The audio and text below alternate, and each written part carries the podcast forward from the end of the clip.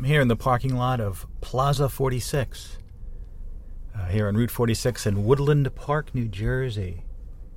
And uh, this town uh, changed its name a number of years ago. It used to be called West Paterson. And uh, I guess because it is to the west of Paterson, but it's not a bad area. But Paterson actually is, uh, you know, not a very nice area. So I guess the people of this town didn't want to be associated with Paterson anymore. So they changed their name, but kept the initials WP. Instead of West Paterson, it's Woodland Park. And they, I think I read that there there are some woodlands here, so the, the name makes sense. Then again, there's woodlands everywhere in New Jersey, so I don't know. But yeah, sometimes a town needs to change its name. Um, this strip mall, I've been coming here for decades now.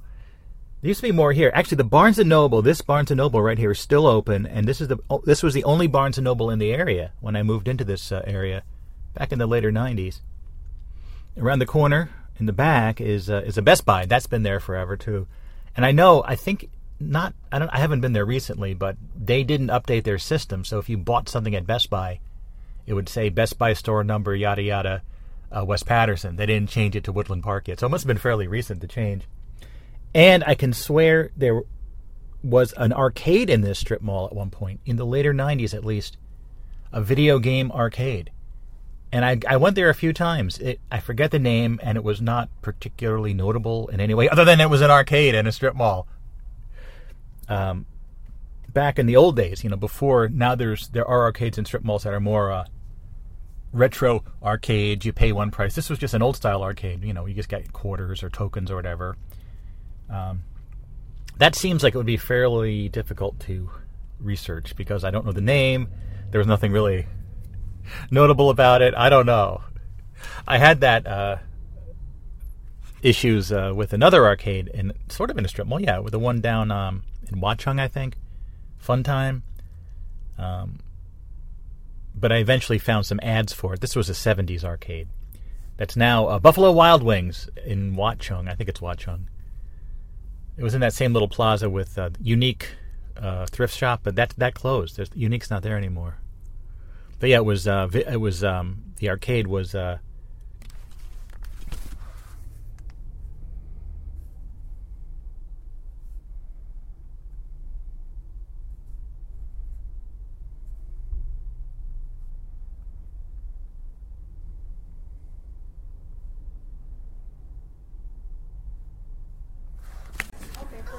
All right.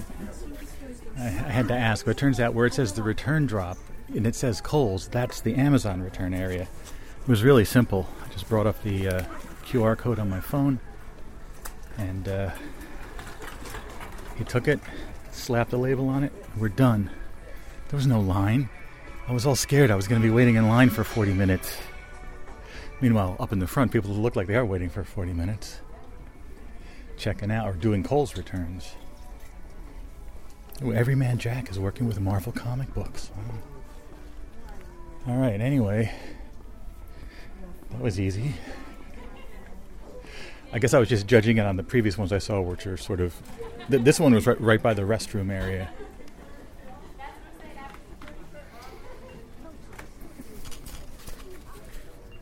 Ooh, Tchotchkes, llama bandages, great. Well, well, the, the pet rocks? Really? The pet rock is back. Did it ever go away? Well, they, I know they had those mini pet rocks, but th- they sold out. There's no more pet rocks. They're just a display case. See? There's people who uh, certainly never heard of the uh, phenomenon of pet rocks because they're too young. And they're like, that's brilliant! It's a rock, but it's your pet. And you don't have to feed it or anything, but you can have a pet. It's easy. Yeah. It's really quite a beautiful day here. It's like in the low 50s, but it's sunny. So it feels nice out. It's not like super cold. It's getting. What is today? The uh, 16th, December 16th, 2023, for reference sake. All right, so next stop, the mall. Going to the mall to return some shoes. Hopefully, that'll be just as easy to return. We shall see.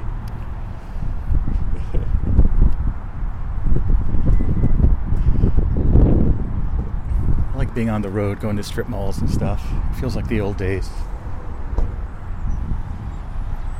Look at this Route 46. Yeah, so like between the, the strip mall and the uh, the highway is uh, there's like a gas station and a diner with with that uh, mid-century look with the silver panels and stuff. You know, like a diner. Yeah, man. Let's do it. Let's go to a mall.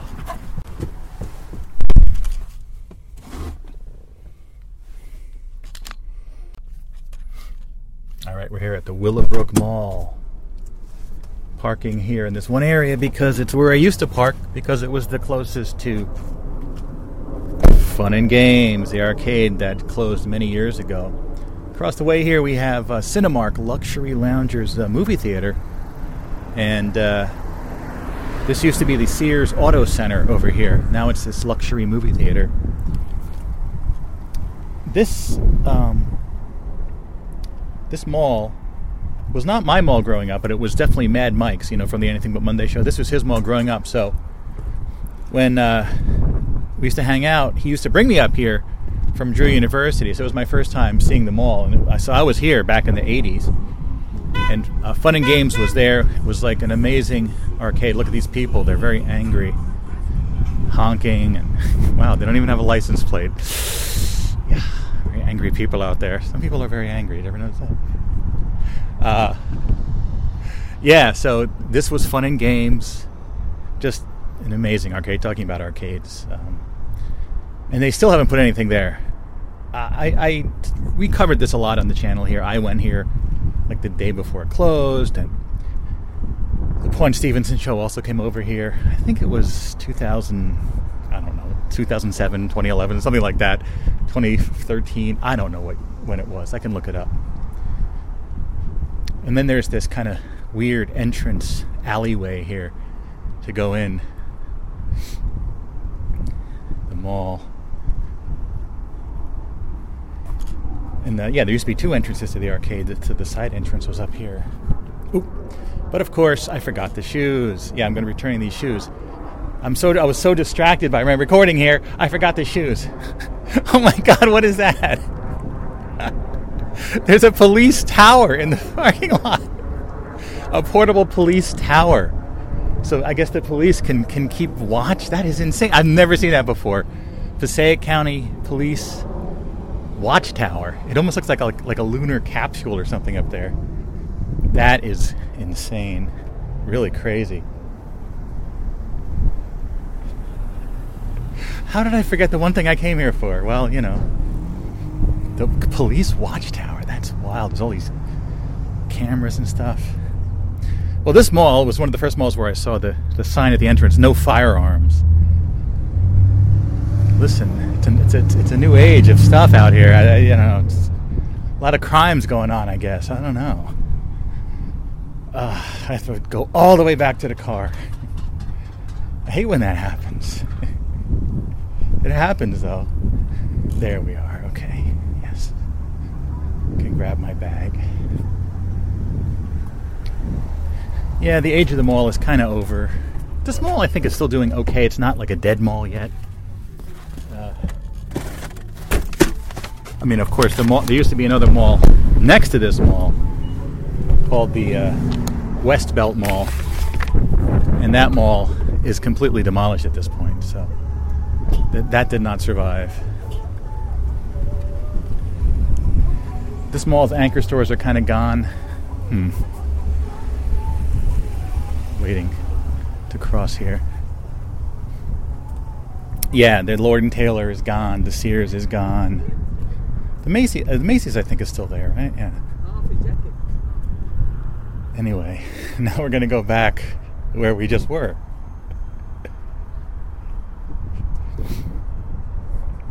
Yeah, it's not too too crowded here.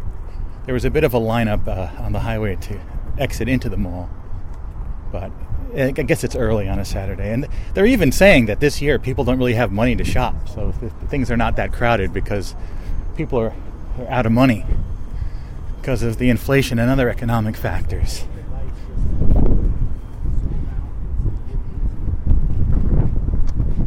All right, I got the shoes. I think I have the email, the, the QR code or barcode for them to scan. Yeah, this was the Sears, and then you know Sears collapsed a few years ago, and uh, now in that space there's uh, there's a BJ's Wholesale Club and uh, that Yard House. Remember we tried to go to the Yard House, the restaurant. It's kind of a nightmare. You can hear that on the on the uh, archive. And there's also the uh, another arcade, Dave and Buster's, but it's not the same, of course, as fun and games. Up there's the sign: firearms are prohibited. What's the small print? this private property is monitored by security officers and other security features, including firearm detecting dogs. a bit dystopian, just a bit. Yeah. Well, Spencer's is still there. Spencer Gift, it used to be called. It used to be one of those sad mall uh, pet stores over here. Now it's the Toy Republic. I think a Toy Republic is one of those stores that malls bring in just to so the mall doesn't look empty. But it doesn't look like a like I think some of these stores have to be paying less rent because they just want to keep it open, right? Yeah, this one's not too. This mall, I mean, you can tell is having like all malls are having trouble, except for like Garden State Plaza. That one is is dead in the middle of one of the wealthiest uh, areas in the country, and still enough customers there.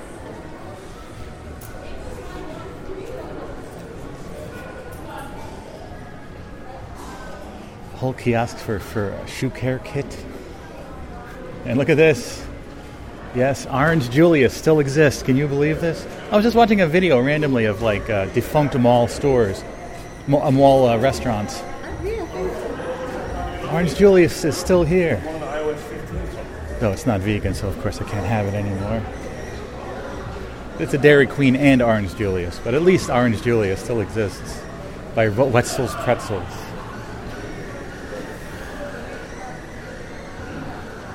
carved wooden religious stuff. GameStop, of course. Video games. Wailing children.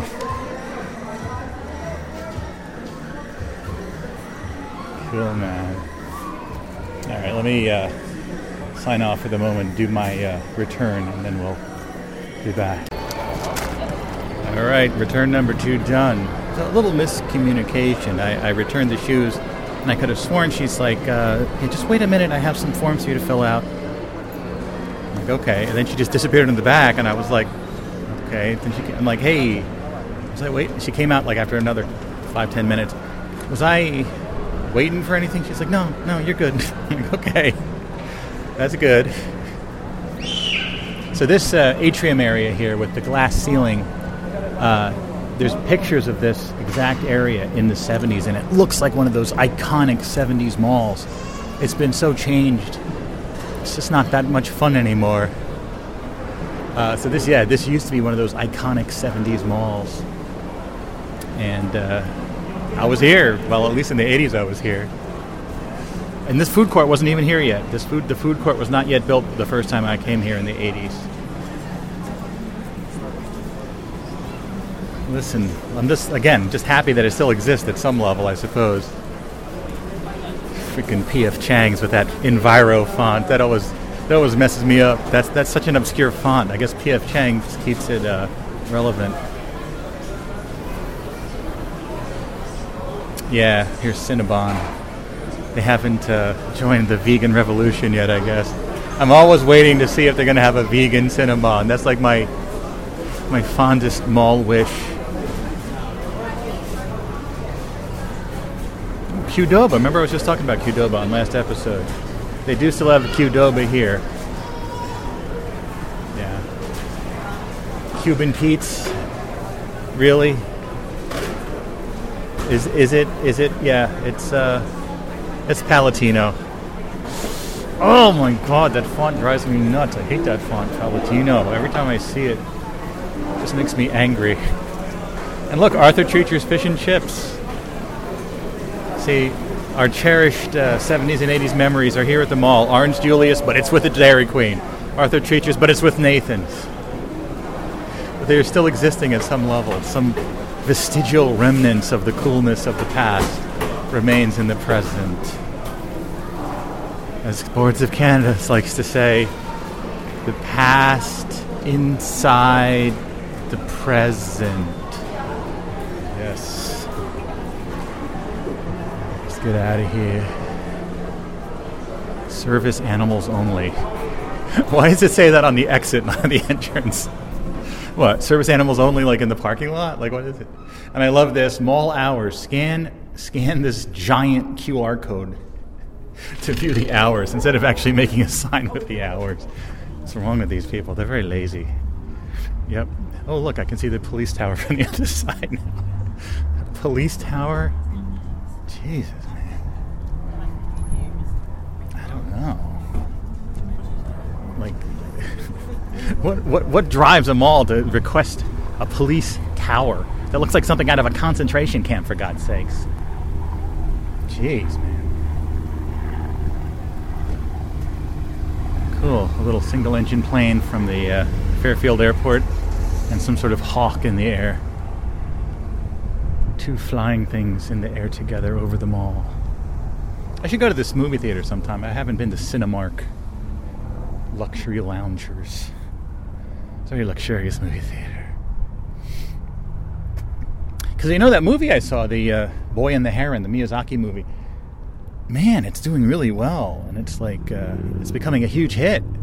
I think it was the number one movie, which I'm very happy about. It's great. I just personally felt that it was very lacking, but there's obviously a lot of really good things about it. So, you know, it's all good. Yeah, apparently two of the top three movies were from Japan uh, last week. It was The Boy and the Heron, and then Godzilla minus zero or something, or Godzilla minus one, or Zero Godzilla, or something like that. As much as I loved Godzilla when I was a kid, I really have to say I have kind of zero interest in seeing a new Godzilla movie. I mean, if I, I would watch Destroy All Monsters, the old ones, if they were on, like the the more corny '70s ones, you know. Was I think Destroy All Monsters were '70s, right? If not late '60s. Where's my car? Oh, there it is. Okay.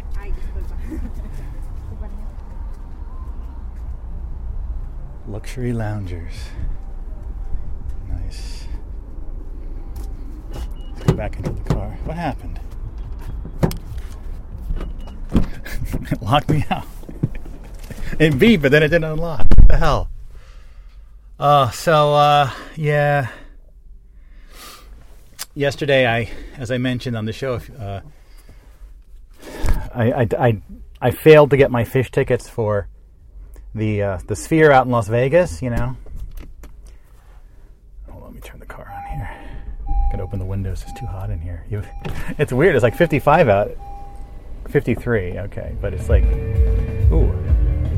Still listening to that uh, "Come Together" box set, Manchester kind of stuff. Anyway, um, yeah. Um,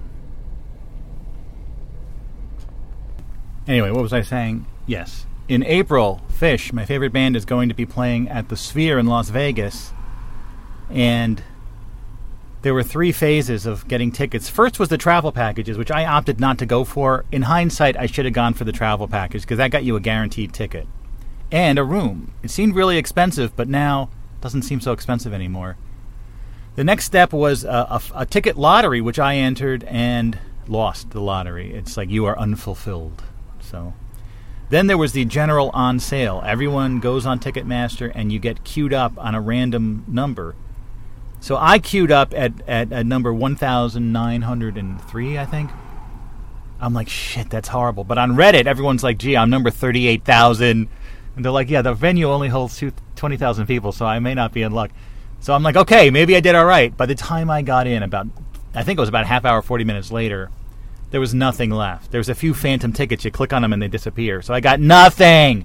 Nothing. I have no sphere tickets. And now, the, so I wanted to uh, go with my wife, so two tickets for all four nights. That would have been around $1,000 had I bought it. Now, uh, you go on these these secondary websites, it's going for like four thousand dollars each. So instead of one thousand dollars, I would have to pay eight thousand dollars. No, I'm not going to pay eight thousand dollars for these tickets. I'm just not going to go. So I don't know, man. I, I I have to see how much do I really want to go, and are the ticket prices going to come down? I mean, you know, this is a horrendous amount of money. Plus, you got to fly out there and stay and everything. Oh my god. Maybe then again, maybe I won't. I don't know. It's getting it's getting ridiculous. I just want to I just want to see them in the sphere. That was a big fail. Um, but something that is not a fail. Uh, yeah, I've been having a burst of activity on the book, right? Onsug Radio, the book and um, I think I'm almost there. I think this weekend I may be able to order the proof. I think we're getting there to that point. The next edition of the book is almost ready to go. It's it's felt like this endless, impossible process, but I'm I may almost be almost there. Uh, yeah, the table of contents is kind of a mess, but it's getting there. Um, what else? Yeah, I, I put in all of the art pages in the front and the back and everything, uh, previous books pages. I did. I so I'm pretty much almost there. Um, just have to touch up and finish up the intro a little bit, and uh, I, I think we're there. I think we're just about there. it's amazing. Ugh. We shall see. Anyways, now I'm going to go get some coffee at that uh, Coffee of New Orleans place, and then uh, on to the house. And you can uh, come with me into the house I grew up in. I'm assuming I'll be by myself. I don't think anyone else should be there uh, at that point. My brother said no one should be there, so I'll have the whole house to myself. It'll be really weird seeing it that way, but I, I need to see it empty, you know. All right, I got my coffee. I got a Santa's blend. Kind of smells kind of chocolatey. Coffee. Yeah, this is the way I used to go down uh, to visit my father drive down 46, come to uh, PJ's Coffee of New Orleans, then get on 287, my alternate way of getting on 287, and go down that way. But this may very well be the last time I need to go down to the house. I mean, this could be my last visit to the house, and not necessarily, but it, it may be the last time I'm doing this. This is pretty profound, man. Yeah, so I got my coffee. We're all good. Let's get moving here head on down to the house.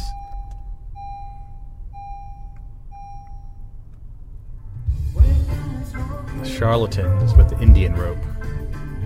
That's interesting because I was uh, I was listening to um, Brian Auger and Julie Julie Driscoll. Is that the one? Julie? No, yeah. The Trinity. They were singing Indian Rope Man. This is Indian Rope. Is it, is it related? I don't know. Hey, it's a little while later now. So I was driving down Route 46 and I I kind of remembered, you know, driving this is my father's car that I inherited, driving the car around recent months I used to love uh, smoking little cigarillos while I'm in the car. I wouldn't smoke them in my other car, but this is my car. So I actually haven't smoked any cigars at all in a couple months. It's weird. I kind of felt like I, I I was smoking like every day, so I didn't order any more uh, cigars, and when I ran out, I just stopped. And as you may have heard, I had some pipe, pipe tobacco and pipes, which I smoked a little bit, and then I just stopped altogether. I like to do this from time to time to make sure I'm not addicted to uh, cigars, which I definitely am not. I haven't had one in a while, but I don't know. I just felt that it's kind of not that cold out, and, and nice to open the window a little bit and have some cigarillos here in the car. So I turned left by the Troy Hill Shopping Center on 46 and came down here to what's currently known as the House of Monte Cristo cigars uh, on uh, t- Route 10. It used to be known as JR Cigar. I used to come here years ago, back in the 90s. Um, in fact, my sister-in-law Carrie almost got a job here. She was going to work in like the like they, they have like a catalog order section in the back or something, um, or customer service or something. And at that point, she had blue hair, she only had blue hair briefly. This is before like everyone had blue hair. Now now everyone of a certain age has blue hair, which is weird because remember like it used to be oh only old ladies had blue hair and then whatever. I was thinking that those old ladies reincarnated and that's why everyone has blue hair now. it has something to do with Jean Harlow and the platinum blonde makes your hair look blue. Anyway, so they met her. She had the blue hair. They hired her, and then she goes to work the first day here, literally here, back when it was Jr and they're like, um, that hair violates our hair policy. You're not allowed to work. So she got fired the, before she even got to start because of the blue hair, even though they already saw the blue hair. The hell's wrong with these people? Anyway, I'm gonna go get some some little cigarillos, little tins of cigarillos, hopefully some matches, and uh, I'll be all set to have a few smokes in the car here. Yeah, man. All right, mission accomplished. Yeah, they have these cool little Ziploc bags for the cigars. I got three different brands of cigarillos, and I got a lighter, a little uh, ten dollar torch lighter, to make it easier to light this stuff. Got Romeo and Julieta, the uh, Aroma, the Graffinos. I've had those before, and uh, I think I've had all these before. And then Monte Cristo. This the tin is a little bit smashed, but I, I, I think the cigar should be all right in there. Hopefully. Let's see. Yeah, they're all right. I think. Yeah. So yeah, little uh, cigarillos.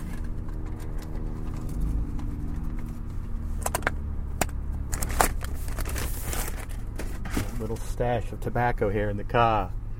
See how this lighter is. Oh, it's a Casa de Monte Cristo lighter. Real easy to light. All right, so now I'm going to the house. Mmm, tobacco, yum yum. Kids don't smoke; it's bad for you. So how do I get how do I get there from here? Oh, I have to turn right onto 10, then I have to take that uh, U-turn, and then from there I can get on 287 South. Sounds like a plan. All right, I'm here on the back porch. Haven't gone in yet. I was talking to the neighbor about everything, and uh, here we go.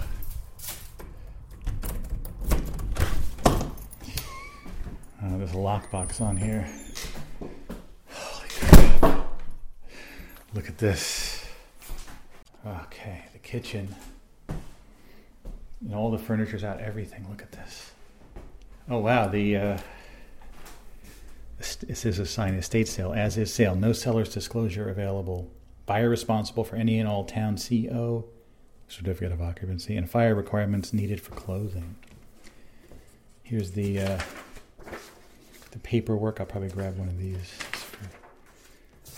Wow. Look at this. The fridge. I guess the, hopefully the fridge is empty. Oh, there's some ice in the in the uh, freezer though. The cabinets, I guess, are all empty. Oh my God, these were so jam packed. Oh, God, this is very strange. You can even can you sort of hear the echoey? There's like nothing in here. It's a different acoustic. Oh man. Like right here was the uh, kitchen table where we always would eat, and then right here, back in the '70s, was a black and white TV for the kitchen, and I was right over here in 1977, and it was uh, the uh, the local news. And uh, towards the end of the newscast, they had the movie review about a little movie called Star Wars. And I looked over. I hadn't heard of Star Wars yet. I was nine years old, and it was like, uh, "There's a new movie out called Star Wars," and they showed the X-wings and the Tie fighters fighting. I'm like, "Wait, what? Wait, what? This looks amazing!" Right here, the, this is where I first heard of Star Wars. Can you imagine? Here's the dining room. Oh, I thought I thought they pulled up all the carpet, but they didn't pull up the carpet in here. Interesting. Yeah, this was the dining room. This is actually where I sat to work from here when I was work uh, cat sitting. I would work from right here. This is bizarre. The living room. Oh my god. They pulled up the carpet. There's hardwood floors underneath here. Wow. I've never seen this room so empty. Ay, ay, ay. Oh, look, optional HOA, Homeowners Association, access to community pool, sports courts, clubhouse, and community events. Nice. The chimney, the fireplace. Oh man, there's a piano over here. This is so weird seeing it like this. Oh man. Yeah, I was here a few weeks ago for the sale. This is where the uh, the, the checkout place was. The bathroom. Oh, look at this. The brown room and the green room. The famous brown room and green room. Oh, look at this closet. This closet was so. What the heck? There's a milk bone in there? What the hell? There's a, how is there a dog bone in the closet? And a peanut? Damn, some weird junk in here. What is that? Like a zip tie or something? Snow White and the Seven Dwarves selections. Wow. It looks like a library book. It even has like the uh, the number on there, the Dewey Decimal number. Wow. What is this? A weird little. I don't know what that is. It looks like a little drumstick or something. Wow. Here's the green room. Yeah, man. This was a tough room to go through. And this closet, it was just so jam packed with stuff. Now it's all empty. Look at this. Whew, there's almost a sense of relief that all this stuff is gone. Yeah, the green room. My and when my grandmother Evelyn was uh, staying with us, she this was her room. She slept right over here. Back in the 70s and 80s. In fact, in uh, the complete polarized worlds, uh, she's actually in there very briefly. Oh my God, this is the brown room. Hardwood floors once again. All the carpet's all pulled up. Oh, look at these closets. Yeah, and at first this was not the TV room. The TV was in the basement. Eventually, this became the TV room. And in fact, here, coming up from a hole in the floor, is the coaxial cable. Yes. Wow. Oh my God. Unbelievable. I, I knew I had to experience this. It's like a catharsis, a, a relief, a release. So yeah, I moved. We moved into this house when I was, yeah, as I said, in '72 when I was four or five, and lived here all the way till college, and then after college I moved back, and yeah. Oh my god! All right, this is quite wild. Let's go to the basement. Oof. Spooky. Yeah, this basement. Yeah, we used to have uh, the TV set up here, the old. Yeah, we had a color TV that my grandfather bought for my parents when I was born, and it used to be over here. There used to be some couches, and after school, just sort of plop down here and. Uh, Ooh, what's that sound? The lights, the fluorescent lights. I remember jumping around on the couches pretending to be Spider Man when that Spider Man cartoon was on. Spider Man, Spider Man, friendly neighborhood Spider Man. Of course, I'm quoting the Ramones version there. Here's the boiler room and the. Wow, there's still a bunch of firewood in there. I remember I got some of that firewood from my father. Uh. the hell is going on here? I don't like that sound. Uh oh. Here's where like the sump pump is. Yeah, there's like this crawl space. And there used to be another entrance over here. Ooh, someone wrote down, don't touch valves. That is wild. What kind of sound is this? Jeez. Okay. yeah, but there's like this storage crawl space over here that has uh, you know all the firewood from decades past. Fireplace chimney as is. Oh, they, they have the internet going here. That's cool. Wow, look at this. The basement. In heavy rains, Bilco Doors basement door has water seepage. Yeah, they're trying to, you know, put all the information. Here's like the uh, oil tank because there's oil, oil, heat here, not uh, gas. I guess there's no gas service here, you know. Here is where I had a thing called Nomadi Basement. This is where I set up uh, during college. And then after college, I, I, set up my own little space down here. I called it Nomadi, Base, Nomadi Basement. I remember I drew like some weird occult like circle on the ground here in chalk. There's no remnant of it. And if you've ever heard my uh, Little Frankie Nora tapes, I recorded them right here in uh, circa 1987 there was a desk here. I had a TV set, an old black and white TV set, maybe the same one from the kitchen. And um, I had a Casio SK1 synthesizer and a couple tape recorders, and I would just sort of, and a mixer, a realistic mixer from. Uh, did I turn that light on? No. Uh, from Radio Shack, and I would just make all these cool uh, recordings. Oh, look, there's there's a uh, a ruler on the ground down there, a clear plastic ruler. We'll leave it there for now. Yeah, but this was this was my little little space here. Wow. Yeah.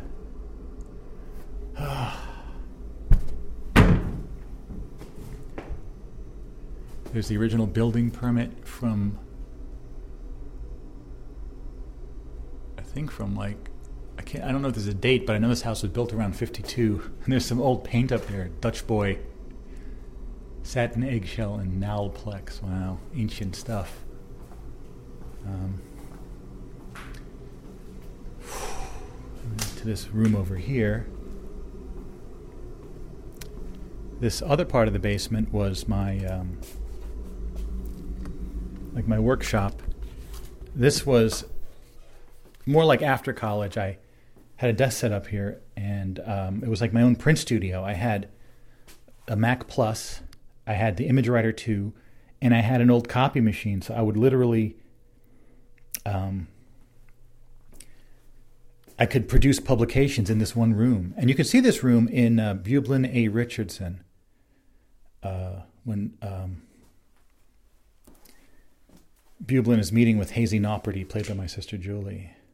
Right here, you could see that. So, and then also in uh, the complete polarized worlds, we filmed a lot in this main room here. Um, this room right here with. Oh yeah, I know. I wanted to take a picture of the the, the wood fake wood paneling on the walls because there's one there's one shot from the real estate listing that had this that I thought was pretty cool, just to have this like wall Nice. Oh man, this is really quite freaky. Was that light on before? I don't know. I, I did not turn that light on. At least let's leave it on. Is there even a light switch for it? I don't, I don't know. I don't know how that light works. Wow. This was, uh, hmm. Very important that I could see it this way.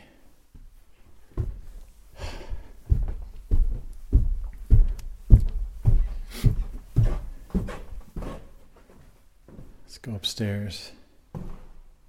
Let's listen to the acoustics with all the stuff out. Definitely like that kind of echo. Oh my God, because I, I, spent so much time here in the previous months just uh, finding all the stuff that we didn't want to have sold at the sale. Wow, here's the stairs without the carpeting. This is amazing. And if I, so there's like a railing. If I sit right here, when we were kids, my mother would set the Christmas tree up in the living room here. And a few times we did Christmas in the basement. Whoa, what was that? Oh my God, there's someone here. They didn't see me open the door. I don't think they're I think they just, yeah. I don't know why they're here. What are they doing? All right, they're coming around back. All right, I guess I better. Who are these people? Why are they here?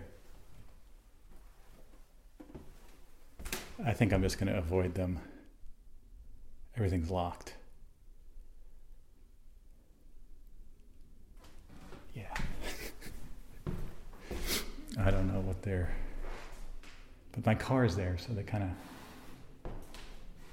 Who are these people? I thought I wouldn't have any weirdness today coming here.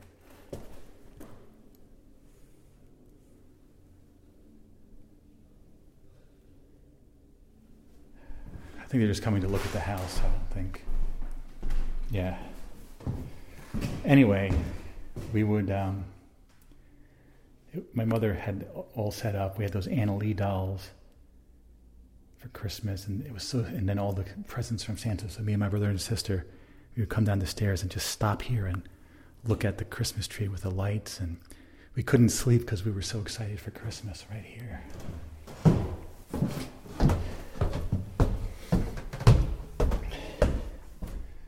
All right, we'll do this room last.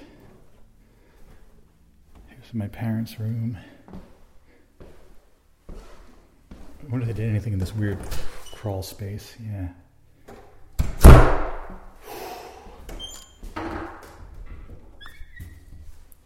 Who are these people? Oh man, this is yeah. There's like a lin- linoleum floor I never heard of here.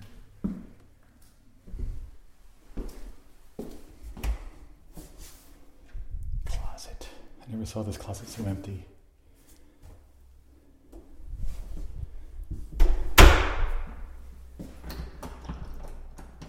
Access.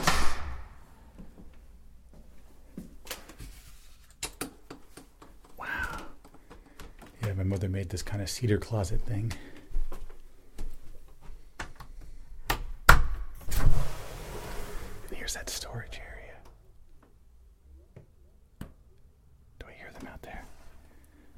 The storage area is empty.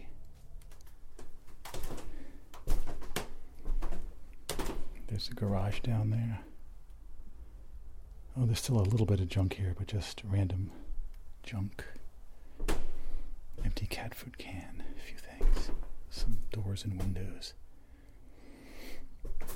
Oh man. Oh my god.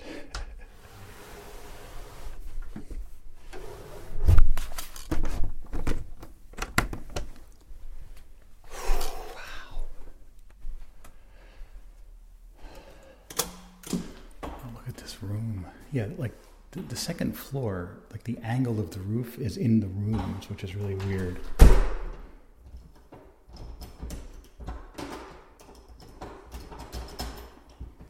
Are these people still around? oh my god.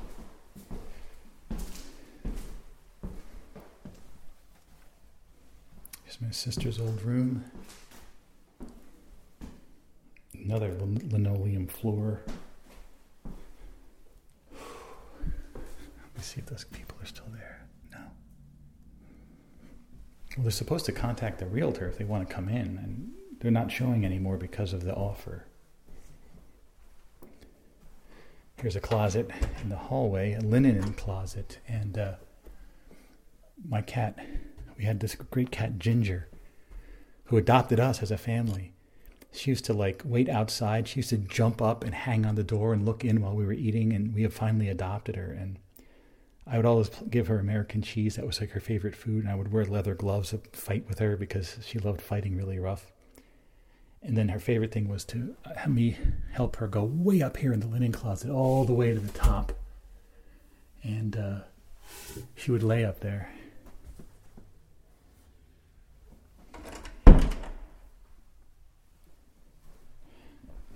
The bathroom. Yeah, I remember this closet. Ooh. Hear these people? this is very creepy. Uh, yeah, I've, I've had weird dreams where that closet became huge and it was like this other world and stuff. But here it is, my childhood bedroom. Oh my god. The beds are all gone. So in this room, everything's built in. The beds, the desks, the drawers are all built in. It's the strangest thing. And then in the closet, there's like these metal labels. There must have been some device that you could punch the labels that said this. It says jacket, good, play, PJ. There's all these labels for all the different things. PJ, play, good, jacket. So there were like two sets of those. So in this room, you have it's an angled on both sides. And here's my childhood desk and the bulletin board. It still has uh, FEN, my initials. They're still there. Can you believe that? I'll take a picture of that. It's like these stickers of uh, green F, yellow E, and green N. Taking pictures of it. I don't know what these people are doing outside, but yeah. So here is that spot I'm telling you about. This was like probably this place on earth I have spent the most time, right? If you think about it, because uh, I never lived anywhere. Well, I lived. I'm trying to think. I lived in uh, the first our first house in Nutley. We lived from '97 to 2006 that was probably the longest we lived in one place. The other place was 2006 to 20, oh, 19, yeah. That was, yeah, 13 years. But I here, I was here for from 72 to 82 to 85. 13 years plus more. So, yeah, anyway. And then, like, there's this wood base to it. And I remember you could lift this up, and we had like silver bars underneath here. Uh, I don't know if anyone looked underneath here. The, a silver bar. I don't know how much, couple, worth a couple hundred dollars, but yeah. Should I uh, lay down on the bed? I think I should, just for old time's sake. It's just wood. I still hear these people out here. Ooh. I'm going to lay down on my bed for one last time. This is crazy, man. I hope I don't wreck anything. I'm a lot heavier than I was when I was a kid. All right, I'm laying on the bed. Oh my god. Laying on a piece of wood. That was amazing. Can we open this or I don't know. I need some sort of can't really get at the edges of this thing. It's not necessary. Unless anyone else tried to open it. What would I need? There's nothing left in the house. There's no tools or anything. Let's see if I I wanted to I was thinking of using this for show art, this uh, exactly what I'm seeing here. That's cool with the sunlight streaming in. That looks that's nice. All right, this is definitely this is definitely good show art and stuff. Wow. Yeah, I dig this. Let me get a good shot here. I think that's it. I think that's the shot. I don't think I need to take any more. Yeah. One and done. Beautiful.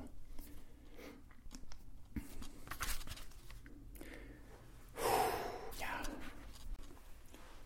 And over here used to be a closet, and I had a lot of games in here. There's a picture of me as a teenager. Now it's just full of insulation. There's some sort of I don't know what's going on in here.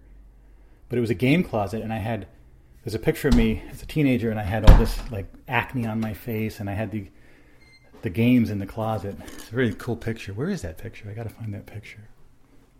Then, of course, the little crawl space underneath my brother's desk, and uh,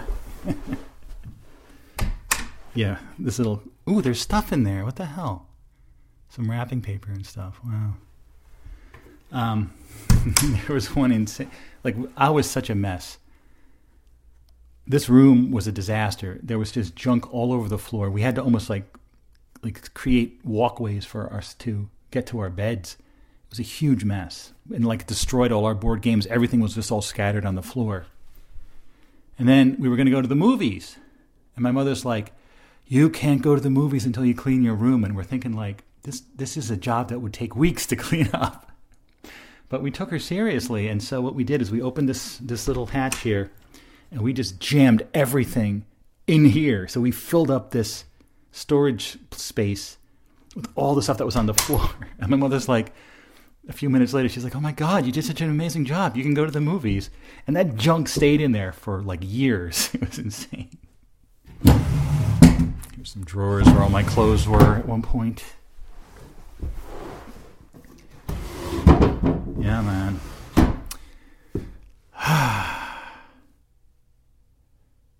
wow. I hope those people outside left. What are they doing? They're trying to, or they look at a couple of looky loos trying to get a look at the house for sale.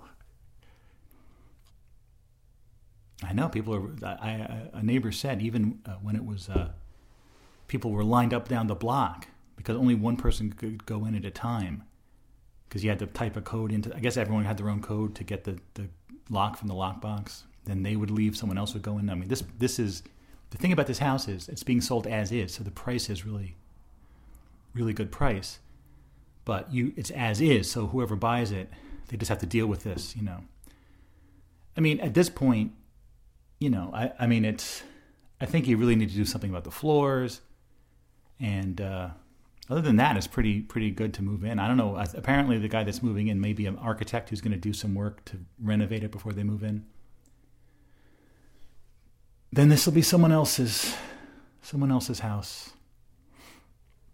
But I think I, I mentioned a long time ago that uh, on there's a, a, Facebook group. I grew up in Martinsville, and this woman, uh, she she was the one. She was the daughter of the guy that built the house in '52, and so she lived here before us.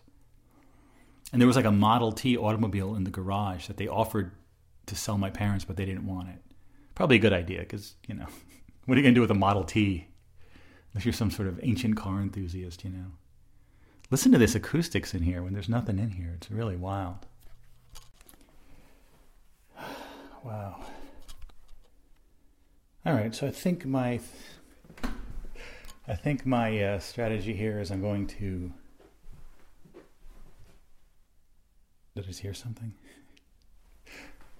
Uh, I think I'm going to pause, stop recording, and just walk through one more time to reflect by myself, and then I'll say goodbye to the house. All right, I think I'm good. Oh, look at this. This is the uh, coat closet in the kitchen. I remember we used to come into this closet, and we found out if we went in the closet and screamed at the top of our lungs, there'd be this weird, like, distortion sound. Then there was another closet over here, but then they put a like an oven in there. All right, let me go out. Well, I got to look look around the yard a little bit too. I'm assuming these people are gone. Locked. Yes, locked. Wow.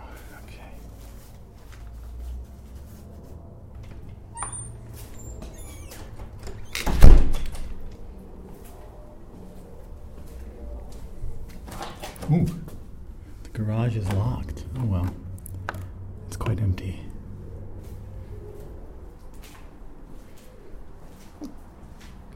Um, yeah, so here's the back patio. And also the Bublin A. Richardson. We filmed uh, that first scene here. It's like, honestly, Anthony, if you don't get me the right thinking foods next time, and I mean it, yeah. No more cats out here. The stray cats uh, colony has moved on. What am I hearing? Oh, okay, there's people over there. There's the shed. The woods. There's not as much of the woods left as there used to be, but we used to love playing in the woods. We had our own woods in the back of the house.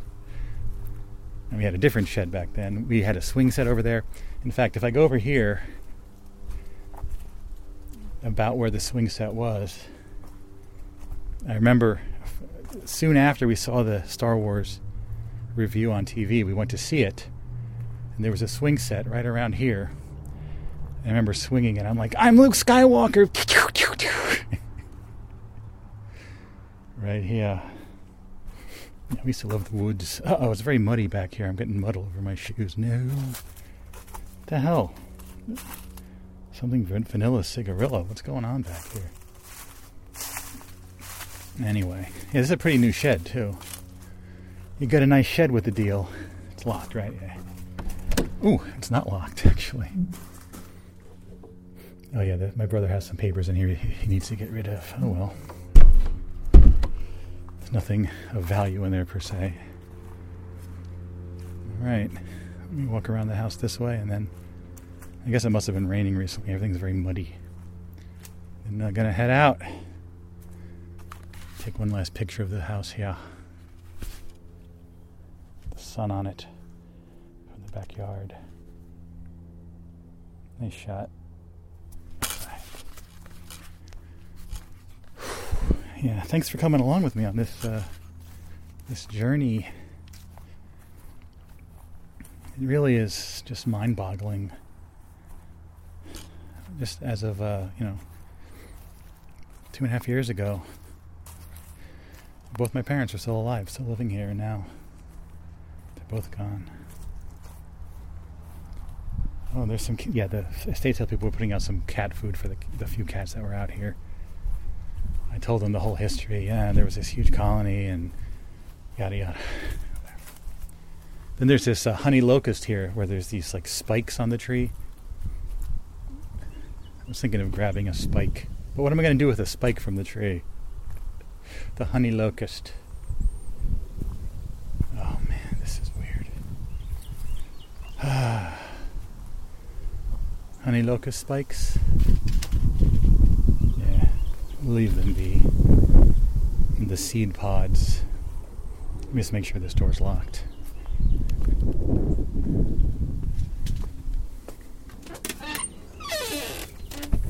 Sure is. There's the sign, the real estate sign. You go see it. Big wooden post out front. So I do have another mission. I have to go to the container store and pick something up for my wife. And I think I'm going to go home on 22. Here's the uh, the sign post. Yeah, I think I'll stop by the cemetery to see my parents' uh, gravesite. All right, I'm gonna. All right, yeah, I was talking to the neighbor again on the way out. She suggested I come down here and see the community pool. This was here when I was there growing up. This this neighborhood was built by a corporation known as Johns Manville Corporation uh, in the 40s, I think, and with the idea that it was going to help them recruit scientists and engineers from the Midwest so they'd have a, a ready place for people to move in. I guess they would, um, you know, sell them the house for cheap and your family can live here. It's a nice neighborhood. So this uh, pool and tennis courts and stuff were, were part of the perks. And the people that, that are join, join the neighborhood, they sort of join the equivalent to a homeowners association, as I said. But I used to spend a lot of time down here. There's some kids on swings down there. Wow. Yeah, I remember swimming here as a kid. Wow. And my neighbor, I, I, I, I may not never see her again. I got to know her better, you know, when my father was sick and stuff, because she, she knew my father very well. Um, anyway, what the heck is that over there? Oh wow, it's a playground kind of equipment, but it looks like a little weird little house. Anyways, I thought the kiddie pool used to be over here, but now it's just a, a little playground thing. Anyway, reminiscing. Now, another mission. I have to go to the container store down on Chimney Rock Road to pick something up my wife ordered. she knew I'd be in the area today. Yes. All right, heading out Chimney Rock Road. I need to be back. We're going to a party at five. It's two twenty. I'm fine. I have plenty of time. Famous last words. No, I got plenty of time. I just got to go there. Maybe I'll go to Whole Foods to get something to eat. Then I'm going to go to the cemetery. Then drive home. See what I'm saying? All right. I went to the container store, got some bins my wife had ordered. Then I came over to Whole Foods. I got some groceries and a little bit of lunch. I got the uh, vegan power sandwich here and some coconut water. So this will be my great lunch here, sitting in the car. Can turn the car on to open the windows, I guess. Yes. Yeah. The sun is low in the sky. Weird day. Very weird. All this stuff was not here when I was growing up. All, all of these uh, strip malls on Chimney Rock Road, there was nothing here but a quarry back then. telling you. All right. That was a decent sandwich, I suppose. Coconut milk. And now we're here at the cemetery just to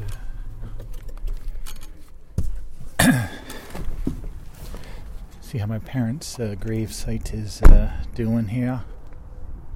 Oh my gosh, look at that.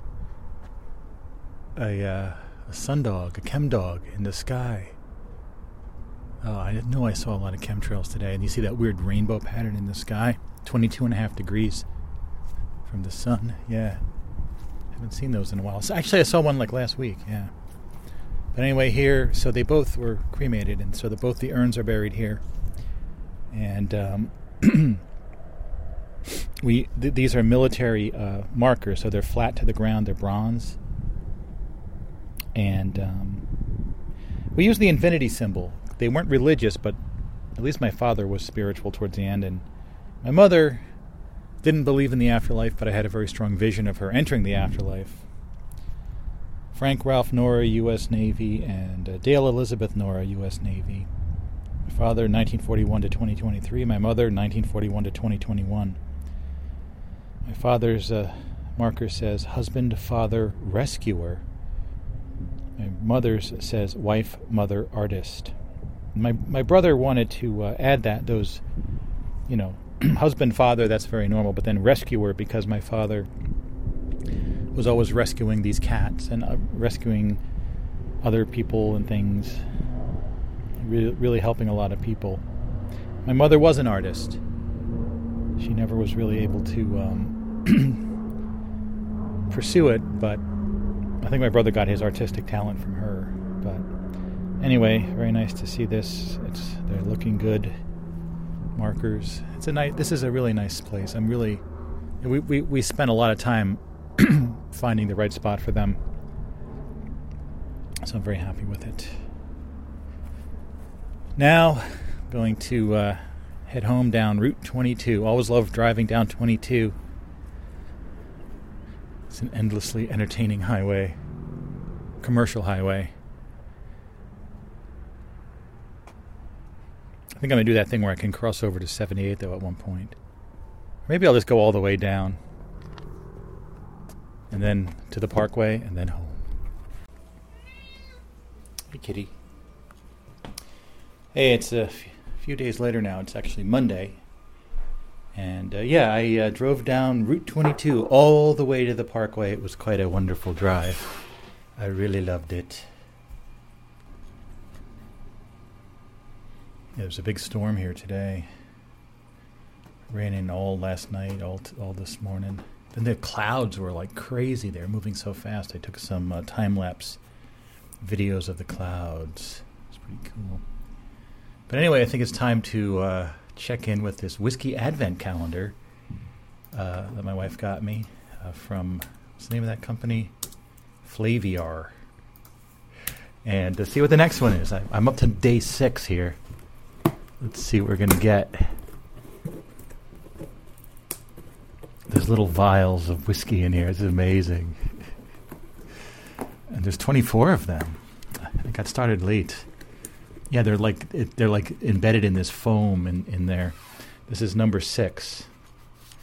Let's see. Let's try a little bit, and then we'll we'll, we'll look at the secret book to see uh, what this actually is.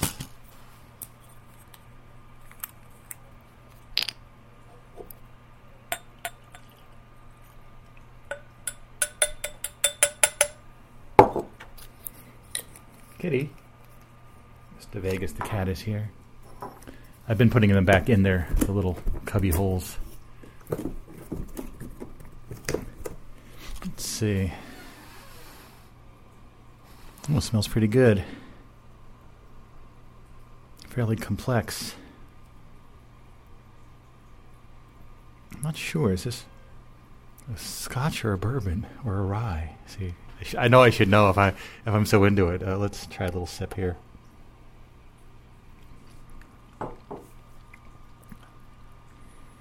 It's a bit different, but it does taste more like a Scotch.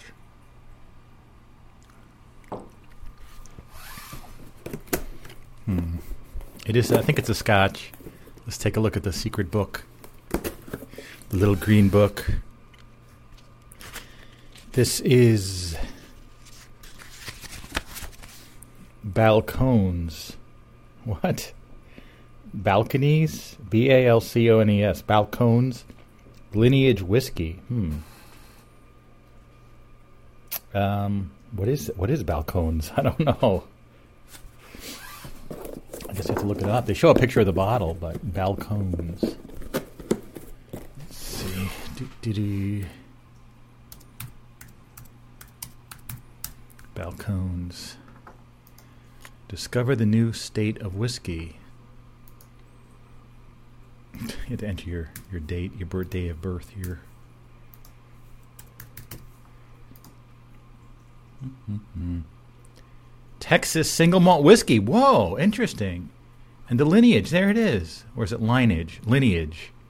As a pioneer in the American single malt category, Lineage celebrates the balance of Texas provenance and old world tradition.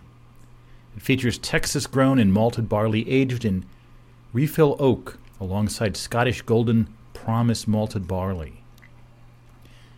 We've infused what we've learned from the centuries old single malt traditions that have long been an inspiration to us. Together, these elements are refined through maturation under the intense climate of Texas. This is not bad, actually. Mmm. Lineage. Balcones lineage. Interesting. Yeah. All right. Let's go outside and have a little one of those cigarillos. Let's go out. It's dark. Dark in the daytime. What song is that? Oh, Cities by Talking Heads that Phish covers so often. Oh yeah, those Phish tickets I was talking about. My God, unbelievable. Um, the resale sites, the cheapest. So basically, a pair of tickets for four nights. If I had been able to buy them, would have cost about one thousand dollars. That's two tickets for four nights. Now, on like a uh, StubHub, for example, those same two tickets, the cheapest you can get them, seven thousand dollars. Yeah, no, no. I like this lighter. Light it up real quick. It was only 10 bucks that lighter. Yeah, so at $7,000, I'm not going. I just will not go. I mean, there's no way. I can't believe I could have gotten the hotel and the tickets for about $4,000. Yes, it's horribly expensive, but anyway, I would have gotten the tickets. I didn't even try to get the travel package. I mean, to me, a thousand is like extreme, but still somewhat doable. Seven thousand is not doable. There's no way to justify that in my mind. I don't know. I'll I'll I'll I'll, catch them next time I get. You know what I mean? Like no way for seven thousand dollars. Not a chance in hell I'm going to do that. I think my psychological limit is uh, two thousand but I, I don't think that I think considering these prices, I, I, don't know. I mean, it's it's quite a while. Obviously, it's four months away. Who knows? Maybe uh, all these people thinking they're going to make this huge seven times profit. Uh, uh, how many people are? How many people would actually pay seven thousand dollars? I mean, I don't know. There's a few people, but maybe there's not enough people to pay seven thousand dollars. So if these people are sitting on these tickets, they had to start lowering the prices at some point. Ah, what do you want? I'm going to go see Phish anyway next next week. Yeah, at least two nights, maybe more. See. Those tickets are easy to get, and they're only $134 each. Yes, that's more regular prices of tickets. Yes.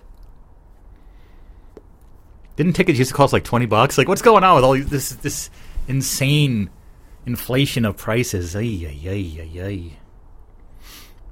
Anyway, uh, yeah. So yesterday was an interesting day. It was Sunday, and uh, and I was sitting right here because it really wasn't. It was like in the low fifties. It wasn't that cold, and I did the exit ramp. You may have heard it. The exit ramp number fifty-one, Antenna Tango, and it was another great exit ramp, a group show, and uh, thanks to everyone who attended. It was it went almost five hours. It was crazy. Four hours fifty-five minutes. I think. Wow. It was a good one though. Yeah, Antenna Tango. You know, I didn't even talk about any of the meaning behind it. Uh, it. I actually was looking at the list of song titles for my Leisure cassette system, which I released just a few months ago, almost like a stealth release. I released 500 songs. And it was, you know, at that time I was thinking that we were going to do some kind of uh, OnSug Radio broadcast level, but at that at this point that's sort of on the back burner as a concept. But I did. It is a lot of great music that people can use under the attribution license for Creative Commons. I used this thing called Oren Tirosh's mnemonic word list, and uh, to come up with these 500 song titles, combining two words. And I was looking for a good title in those words, and I found Antenna Tango, which, interestingly, uh, Peter Bernard, one of the 209 guys I mentioned last time, he was asking me what what does that even mean? What is antenna tango? Is it like when you when, in the old days when you would try to like position the rabbit ear antennas so you could watch TV? And I'm like, yes, I, that's actually one of the things I thought of for the antenna tango. Everyone used to do it back then. Those of us old enough to remember the TVs with the rabbit ears, and it was all fuzzy and and and it just didn't work. But if someone got up and grabbed it and somehow if you touched it, like your body would become part of the antenna, and then if you let go, so sometimes someone had to stand there and hold the antenna. It was so annoying. But then you you try to move it around and you're sort of almost like a like a dance with the antenna to try to get, to get it there. But I, I figured in more. I also looked at it as sort of like uh, antenna, sort of you know representing radio. And our shows are sort of like a, a radio dance uh, in a in a in a broad sense, you know, um, a, a, radio dance, an antenna tango anyway, that's neither here nor there. It was a good show. But anyway, also yesterday, and this was uh, a bit surprising to me. As you may know, there's a this project, uh, OnSug Radio, is is is all centered around this book, right? The idea is that um, it's going to be inside this book as it moves on into the future, because our goal, which is relatively uncommon these days, is is to have people uh, as to have this work preserved on into the near and far future, thousands of years.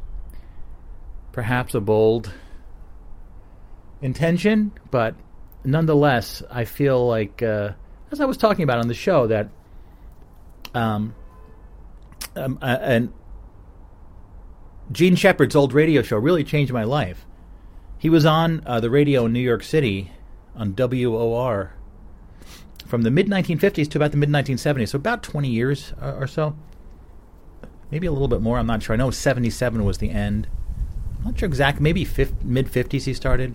Um, but people loved his show so much they would re- they would record it on the old tape recorders, reel to reels or cassette recorders, and preserve the shows and collect them. And then around 2000, um, I discovered an online project because this was around 2000. You really couldn't go and download hundreds of hours of audio. Like it just wasn't the internet wasn't quite there yet. Technic, you know, the capacity. So there was a, a project called Fathead Central.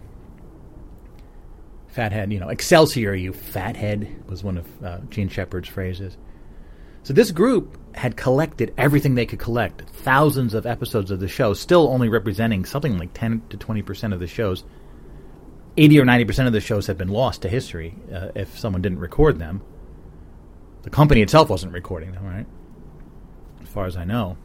Um, so they basically distributed these shows on a, set of four or five DVD-Rs. If you remember this technology, which could go up to about 4.4 gigabytes per disc. The idea was they would mail them to you. The idea is that you duplicate them and then mail them back or mail them to the next person. So I did that, and I had my early MP3 player. I had the Intel Pocket Concert was my first MP3 player. Had 128 megabytes of memory. This was before the iPod came out in 2001. I didn't have an iPod right away, and I would listen. I, you know, I was commuting into New York City, and I, I just listened. I started listening to Jean Shepherd every day on my commute, day in day out, for probably a, a, at least a year to get through the entire archive. And that completely changed my life because I, by listening to him, I was able to kind of learn how to do uh, the monologue format. And I would say that, you know, his show and my show here, The Overnight Overnightscape, they're different, very different. I mean, Jean Shepherd used his show to tell essentially fictional stories in the first person as if they were real right? And I understand that that was one of his devices. He was that the right word? One of the angles of attack he used. It's a better word for that. One of his formats or whatever.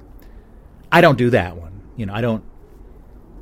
I don't do things that are tricky or whatever. I'm just. I'm. I'm trying to just sort of talk about stuff I, that I find interesting, right? But I don't ever sort of. I understand it's fiction. It's not really a deception, but it's a little bit deceptive what he did. But I understand the art form he was going for. But in the larger sense, he basically showed in so many ways how to do it, and I, w- I was able to pick it up and it changed my life because I started the Overnightscape, this show in 2003, over 20 years ago, and it's been uh, just a remarkable success for me. It's never caught on, it never became popular, never made money. Obviously, we're non-commercial at this point, but it is such. A, and I realize it. I mean, this is what you'd call wisdom. I understand that such a project where a person can continue to be a creative into middle age as I am now. Am I middle age? I don't feel like it, but I guess I am. 56? It's kind of middle. Late middle age? No! Mid middle age. I don't know.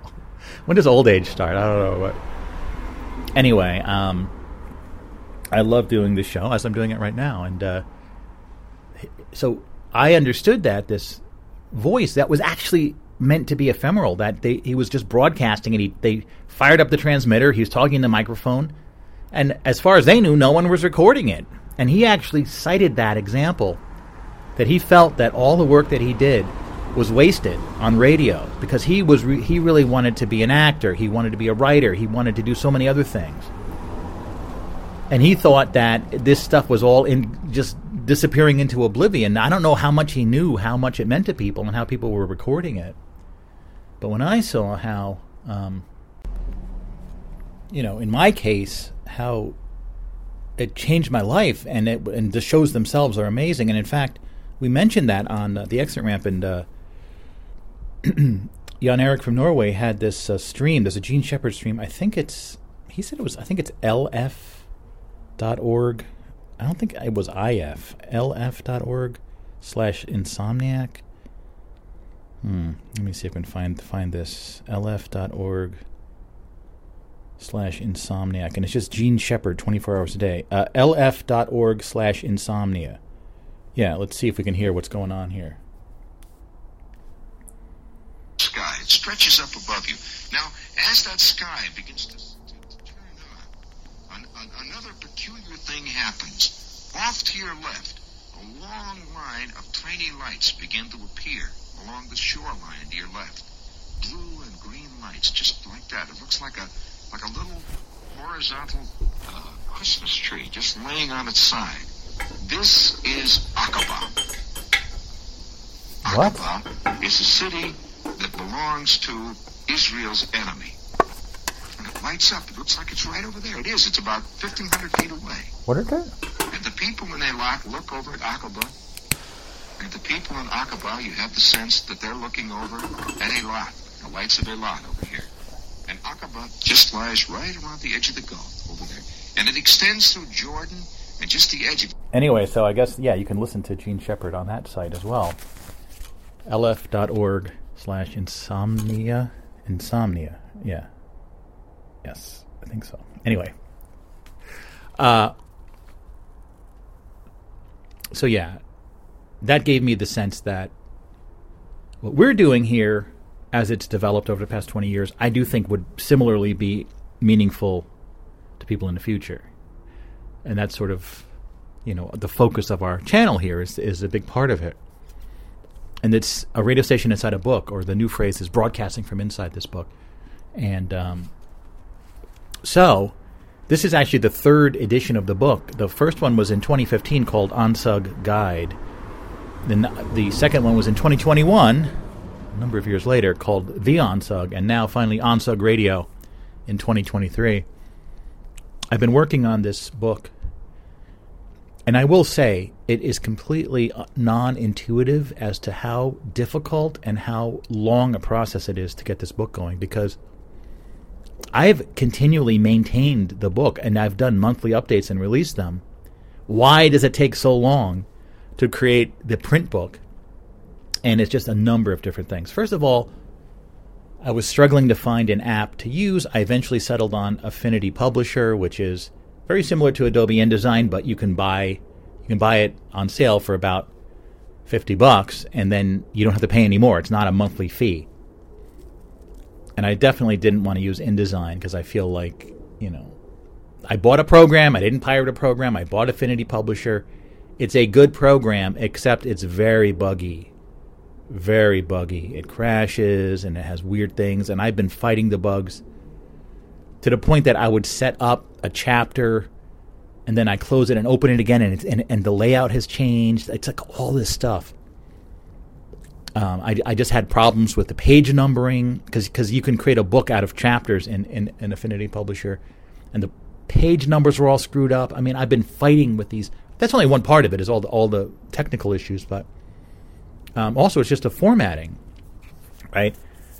My goal was to I reformatted everything with new typography using the font uh, Libre Libre Franklin, which I love. I much better font than I had last time and um, I redesigned the layout so that there would no longer be those large sections of show arts. I only did four show arts along the bottom of every page that has show listings because I wanted to slim the book down a little bit. It it was 700 pages, and then now it's weighing in at about 550. Um, still a lot, but you know I wanted to make it a little bit less thick, and I I felt like for the purpose of the book, you know, we didn't need every bit of show art as it will be in the digital extension, which I still need. It exists, but I still need to reformat that whole thing. But anyway, and then there's the other stuff: the covers, the front cover, the back cover, the spine, the front matter, the title pages, the table of contents. Which that was I somehow got that under control. Um, the intro, every I mean everything. Like it, it just it sounds easy, but it's not to just do all this stuff. So I've been just hacking away at this week after week, month after month, year after year. I think I've been working on this over a year specifically. And uh, finally, yesterday, I'm like, I think I'm almost done. So in the morning, before I did the exit ramp, I was like, woke up at like 6.30 or something. I was like working on the book all morning, 6.30 in the morning, just endlessly. And I, I needed to get a final page count in order to finalize the spine because the spine has to be – uh, wider depending on if there's more pages, right? So I'd already designed the spine, so I finally uh, finished the interior. It was 546, I think. Um, and then if you consider four pages for the front and back cover, it's actually 550 exactly. Um, and I set it up in the Kindle Direct Publishing KDP from Amazon, which I how I made, did the other two books. The first book was actually a different company that was then bought by Amazon. but anyway, and it's in there, and I ordered a proof. So the book is uh, almost done. I ordered a proof. This is what I did last time. It's going to come uh, on Wednesday, just two days from now. And uh, I'm going to do my final proofreading, and then the book will be done. And it's like it's been this crazy thing. So it's not just a book; it's the container for the uh, the project on, going on thousands of years into the future. So the book is extremely important beyond what you'd think a book would be. So I think that it's good that there was this such delays because I was able to advance the um, the visuals of the cover, which I, I feel like the most important thing for the cover is that it's something that grabs your attention and stands out because we're talking about maybe there'll be thousands of images in the future and someone's looking at them and then this one image of this book cover will come up and is it something that will grab someone's attention? And uh, i really think what i came up with ultimately uh, does fit that bill as it is this uh, my favorite color which is like a yellow ochre orangish yellowish brownish. I love that color. That's like my favorite color though some people think it's ugly. I think an ugly color. I love it. And uh, that was the color one side called Galliano, and then they have these. Uh, there was a, a, violet and like a a, Carib- a, Caribbean green that were exactly you know one third away from it in the color wheel. So I put the purple in there and a little little highlights of the green. And late in the process, I added those two radio towers you see on the cover now, and um, a little tiny 209. Almost looks like a graffiti 209, but it's in that font Pan that I discovered. I actually did the show art with Pan recently. Yeah. Yeah. Anyway, um, yeah, and so I do feel like it's now the cover is complete. I and I feel like it does fit the bill. Um, for um, what I said to be something that stands out. It has a unique look. I feel like it's the first cover that I that I did. In fact, it, there's a graphic I made that's in the book that shows the first published version, the second published version, and then the interim version, which was called the Overnightscape Underground, and then the work in progress that was essentially like black and white that I had, that eventually morphed into this this color.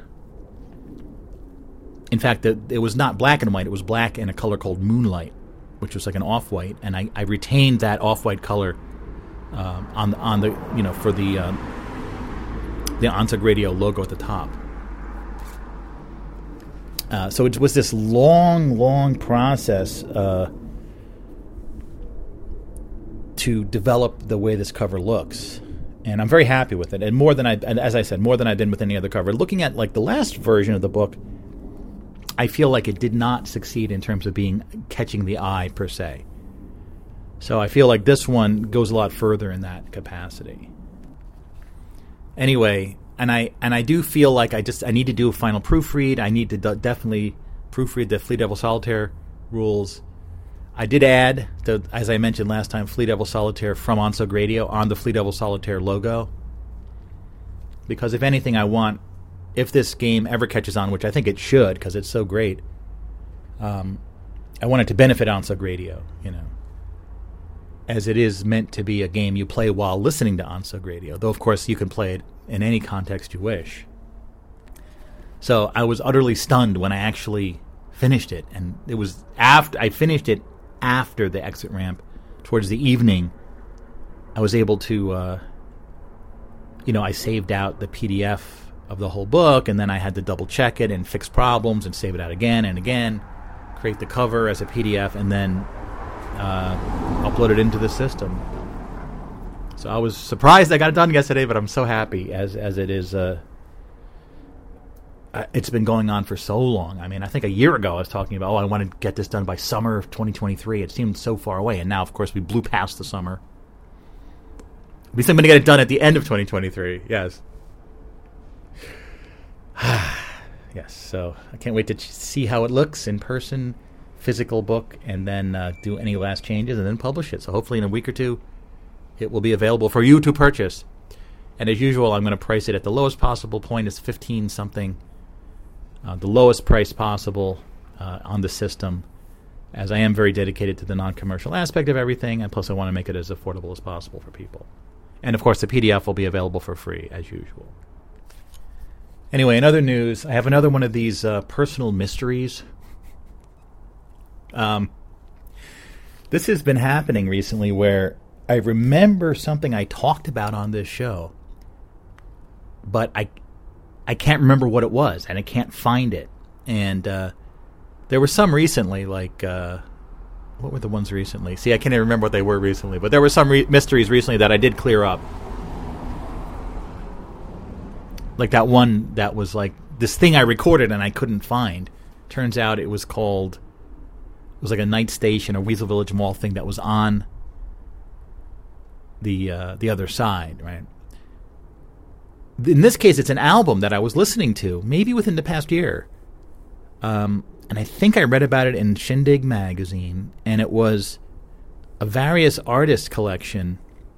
The cover had kind of like a beach at sunrise or sunset, and I totally forget the name of it, but it was like music that was part of some weird extended genre and it had like a beach theme, but I don't remember anything else about it. And now I've been trying to find it. I've had no luck. So this is this is the next mystery album I have to find. Even though I did talk about it on the show, I think I talked this one. I'm not sure if I talked about it on the show. Maybe I did, but I remember right in in the uh, living room. I remember listening to it and putting it on. But I, it's so frustrating because there's no.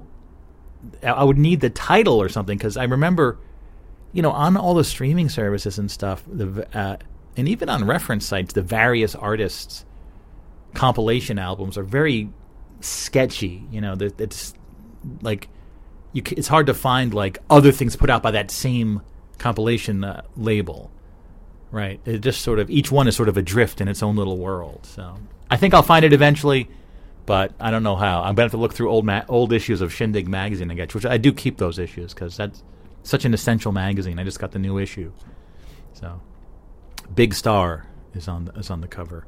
Never got into Big Star, but Alex Chilton, you know the whole thing. So this morning I had a surprise uh, recipe: seaweed oatmeal, and uh, because uh, yeah, when I went to the Whole Foods there on Chimney Rock Road, as you heard, I did get some oatmeal. I forget the name, Nature's Pantry or something. It says vegan on it, so it's good. It's uh, flax oatmeal, instant oatmeal. So I also bought those little uh, seaweed snacks. So in the morning, I'm like, wait a minute, I could make seaweed oatmeal. So I made the oatmeal, and then I had a, a, a, a spoon to stir it, and I, you know, they're like the seaweed snacks, like each of the like little sheets of seaweed. So I put one in at a time and stirred it in, and another one, so it was kind of all kind of like mixed in there. And yeah, it wasn't that great. I don't know. I, I I feel like there's a certain sweetness to the oatmeal that that if it was just if there I, it doesn't. It, I think for the seaweed oatmeal you need like no sweetness. It needs to all be savory. But I do think seaweed oatmeal has uh, has potential. Yes. Here's a weird one. I have all of my notes here, of course. Um, ooh, I think we're getting a delivery here. A food delivery. So I may have to pause at a moment. I have to talk about this very strange vision I had, actually. Uh, yes, is that them? That may be them. I don't know. It's very nerve wracking when I'm out here and they're delivering something. Social anxiety, perhaps? I don't know. Are they uh, are they coming? I don't know. Maybe it's not. Anyway, um, yeah, I was like laying in bed, and I don't know. I think I was going to sleep. Or, yeah, because um, sometimes I take this uh, these gummies that have delta nine in them. They're legal, you know, legal gummies, but delta nine is kind of like THC. And then when you're laying in bed, you get all these like weird visions and stuff. It's wild. It's very strange um, I because I never I never smoked weed growing up or anything. I was like always very I led a kind of a sheltered existence. I guess I never got into the drug scene. Never took drugs, you know, for whatever reason. Probably better that I didn't, I suppose. Um, what are these people doing? it's like, no, I guess that's not them. I don't know. Anyway, um, I had a vision a drug-induced vision, perhaps, uh, if you want to call. Is that drugs? Delta nine is that drugs? Drug-induced vision. Hmm. Where are these people? Okay, they're going. They're across the street. That's not. That's not for us. Anyway, it was this vision of one sister world, right? That's the only way I can describe it. So basically, it was that. Um. You know, when it comes to reality. I'm very interested in what the hell's going on. Like this scenario I'm living in. Like I'm Frank Edward Nora, the human being in New Jersey in the 21st century. It's like, great. How did this all get started? What the hell's going on? And, you know, I have many theories as to what's going on, though I don't know, actually. Uh, at this level, that's one of the things. Like, we don't even know what the next level up is if there is a next level up. But I suspect, and my one of my working theories is that this world is one of many that are uh, connected through um, gateways, you know, or something. Which I know is a very common idea. But this vision basically put forth that there right the idea is that there's multiple worlds across all different dimensional levels and this world, Earth, that we know, right? There's one other world like this next to this one. And again, it would be a 3D volume stacked on top of this volume uh, through a four or five dimensional distance, right? You know, multidimensional. I know people don't really think this. This this type of thinking has been discouraged. I think, but I read a little book called Flatland when I was a kid by Edwin Abbott. It's from the 19th century, that helped me understand higher dimensional geometry. Right, the idea that this is a three dimensional world, but another three dimensional world could be right next to this one, but uh, separated by, say, just a four dimensional distance. And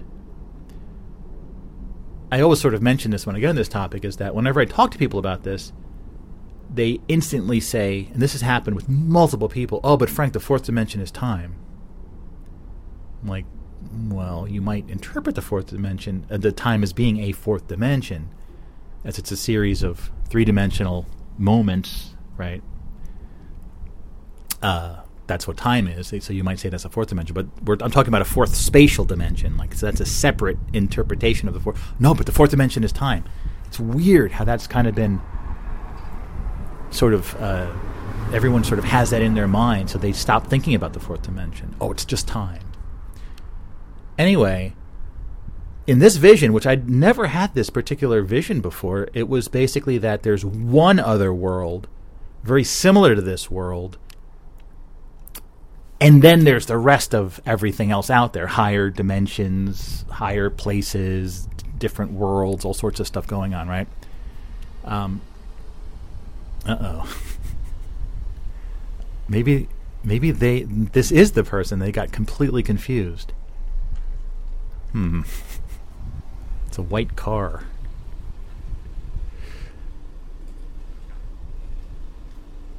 uh no, no. Okay, they're going. They're going away. Okay, they just did a they did a K turn.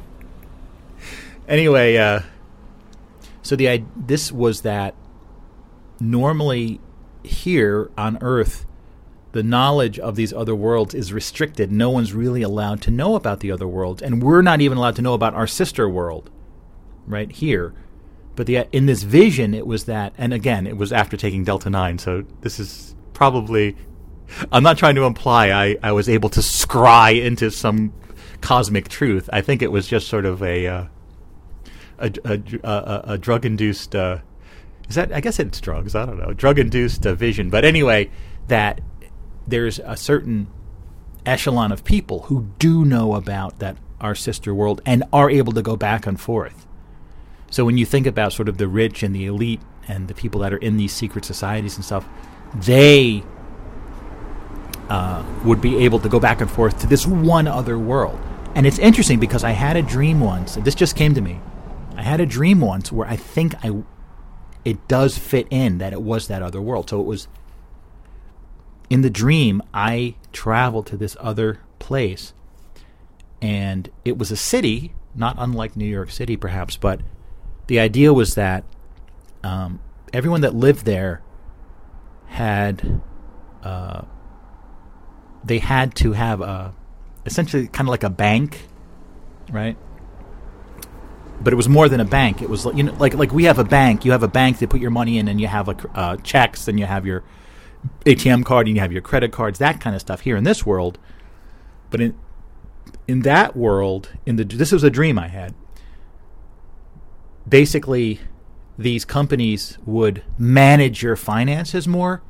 So, like, if you wanted to go on a trip, like they would approve it for you if you could afford it. They would deny you going on the trip if you couldn't afford it.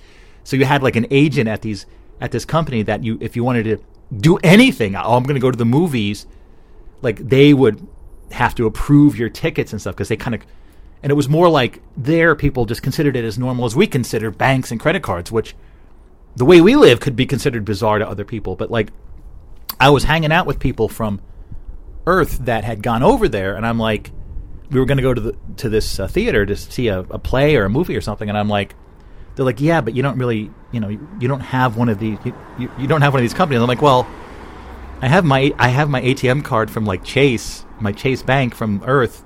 Will that work? They're like, yeah, no, Frank, that's not going to work.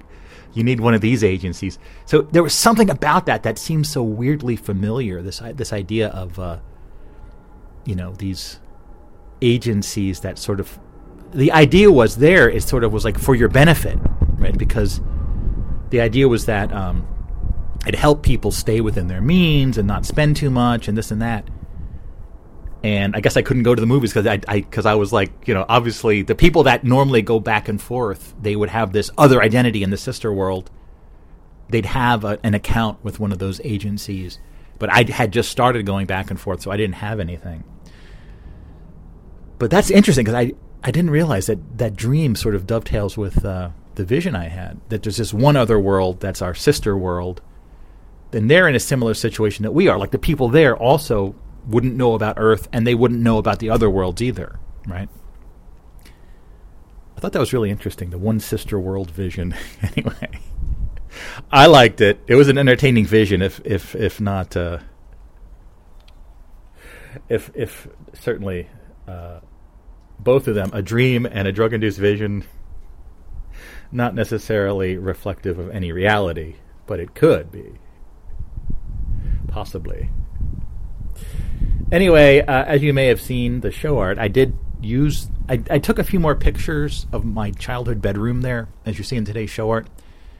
I one where it's you see me in shadow, the shadow from the window, standing there, kind of casting a shadow from the future into the past. And then you see down the hallway into, into another room and stuff. Yeah, I thought that was a really cool picture, and I decided to um, call this uh, episode "Adios Casa." goodbye house basically. I, I wanted I, I, I thought of every variation of that in english. Goodbye house. Farewell house. Like so long house. And none of them really sounded good. But when i thought of the spanish version adios casa uh, it just sounded better. And i did look it up. There are a few adios casa things online but one of them was like a it's like a french escape room company called adios casa but anyway i figured i would just use that just because it sounded better adios casa and in fact, today on the listing, of the real estate listing online, it says under contract now. So it didn't say that even yesterday. Um, so hopefully that goes through and uh, get you know a, n- a new family will be able to enjoy that house. Yeah, yeah. Adios, casa. Yeah, I mean that was as you heard that was such an intense process, and I and I do feel like I'm done. I said goodbye. I don't necessarily need to go there again. I mean, I may go there again, but if I, I don't have, I don't think I'll have to. But Anyway, with that, I'd like to say thank you so much for patching into this episode of The Overnightscape. I'm your host, Frank Edward Nora.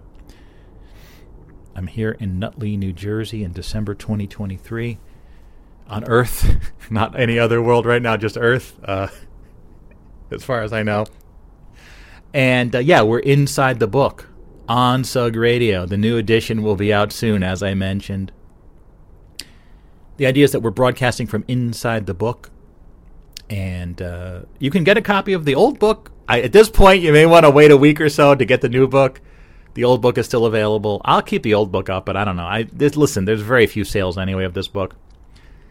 As I mentioned, it's kind of more for the future. There's actually a uh, a song by the Fixx, right? It doesn't mean much now. It's built for the future. See, that sort of describes the situation. yeah.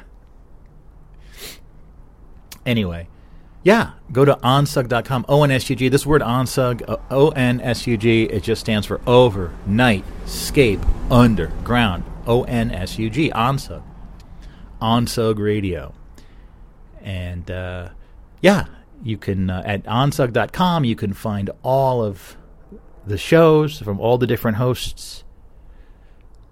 And you can participate in Overnightscape Central. It is coming back. I did talk. We we talked to Dave uh, from Dave in Kentucky on the exit ramp. He is taking over. He's going to be doing it monthly, and I think an announcement is coming up uh, in the next few days, where he's going to be announcing uh, the next topic, and you'll have uh, I think till sometime in January to get your recording in. Please consider now this new phase of Overnightscape Central, the show that's been going for over 13 years. PQ Ribber was doing it for 13 years every week, one year of which was done by Jimbo.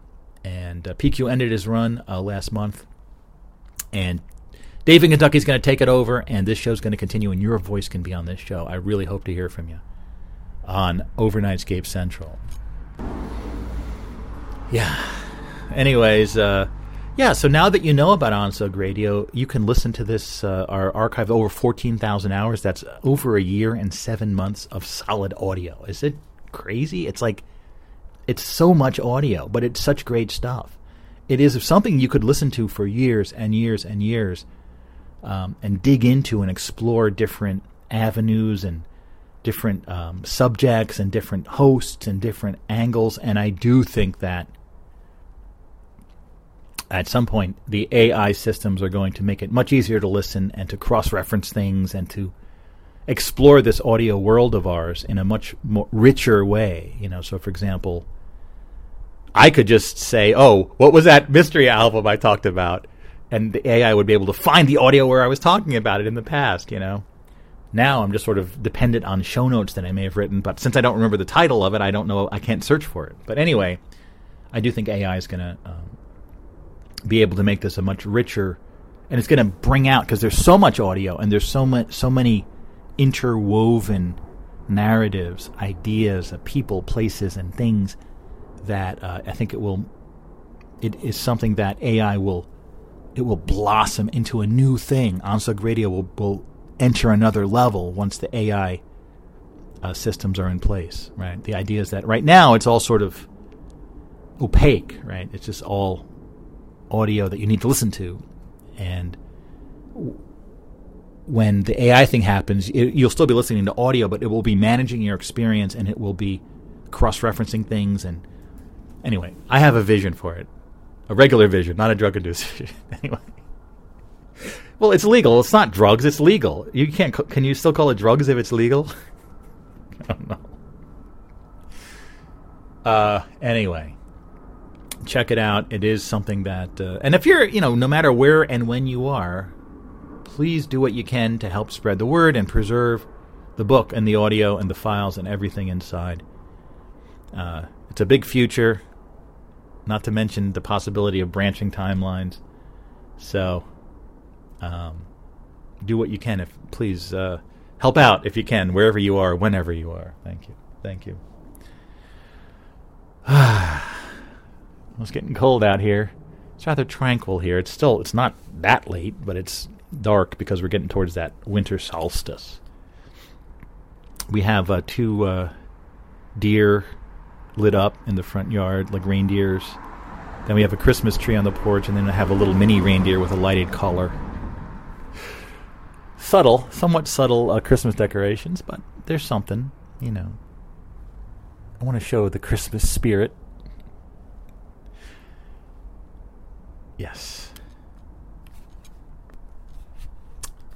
But now we're going to uh, shuffle on over to uh, another kind of sister world, an audio uh, labyrinth of found and unfound mysteries in audio. Here it is The Other Side.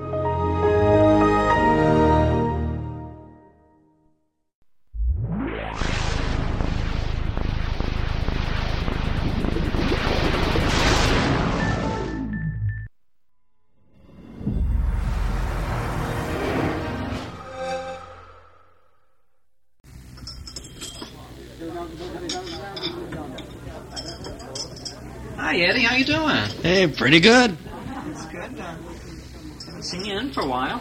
Yeah, it's been a while. I've been meaning to come back, but yeah, here I am. It's always good to see you. So, uh, the usual? Yeah, you remember. Yeah, heavy on the vermouth. Yeah, yeah. Go to it. So, how, how have you been? Okay. Well, I'd rather not talk about it right now. No problem. You're really, really down that one. Can I get you another drink? Uh, no thanks. Say, excuse me. Uh, yeah? Aren't you Tal Farlow? You know the guy who plays jazz guitar? Sorry, no. Still happens to you, Eddie. Yeah, I'm still mistaken for that jazz guitarist, Farlow. I don't even like jazz. How about you? Listen, I stopped trying to figure out polychromatic chord changes years ago, Eddie. I know what you mean. Excuse me a second, will you? Sure. I wanted to move to North Oaks, but I said, no way. The place didn't even have a pool. Say, Janice, look, isn't that Tal Farlow? Oh my god, it is! Come on, let's get his autograph. Uh, Mr. Farlow, can I, I... I mean, can we have your autograph? I think I'm gonna die. I can't believe it's really you. Like, I traded all my back issues of Tiger Beat just for your autograph for sure. Listen, kids, I hate to disappoint you, but I'm not Tal Farlow. Now go away. Leave me alone. Leave me alone. Eddie, pull yourself together, buddy. I'm sorry, but it happens over and over again. Can't a man be himself? Have his own identity? You know, I'm not one to discuss Maslow and Rogers on, the job. I guess not. Say, I- I'll mix you another drink. On me. Can I tell you something? And if I told you, would you promise not to tell anyone else? Sure, sure, Eddie. I bought a pet. You bought a pet. Nice. Well, I didn't really buy him. I found him. I don't want anybody to think I stole him. I've got him tied up in the alley. What? Find yourself a dog? A cat? No, no, even better. Come on, go look out in the back alley.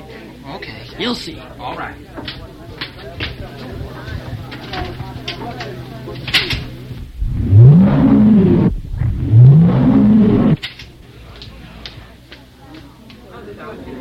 Did you see? Huh? Did you see? Eddie, come here. Where did you get that Tyrannosaurus Rex? I told you, I found him. I was just walking home and he, he started following me. I don't know whether to be embarrassed or what. You can't keep it. You've got to get rid of that thing. Oh, no, I'm not getting rid of it. I need him. You need him? Sure. Can't you see it? People will walk up to Tal Farlow and ask, Aren't you the guy with the Tyrannosaurus Rex? And he'll have to reply, No, you must have me confused with somebody else. Then Tal Farlow will know how I feel.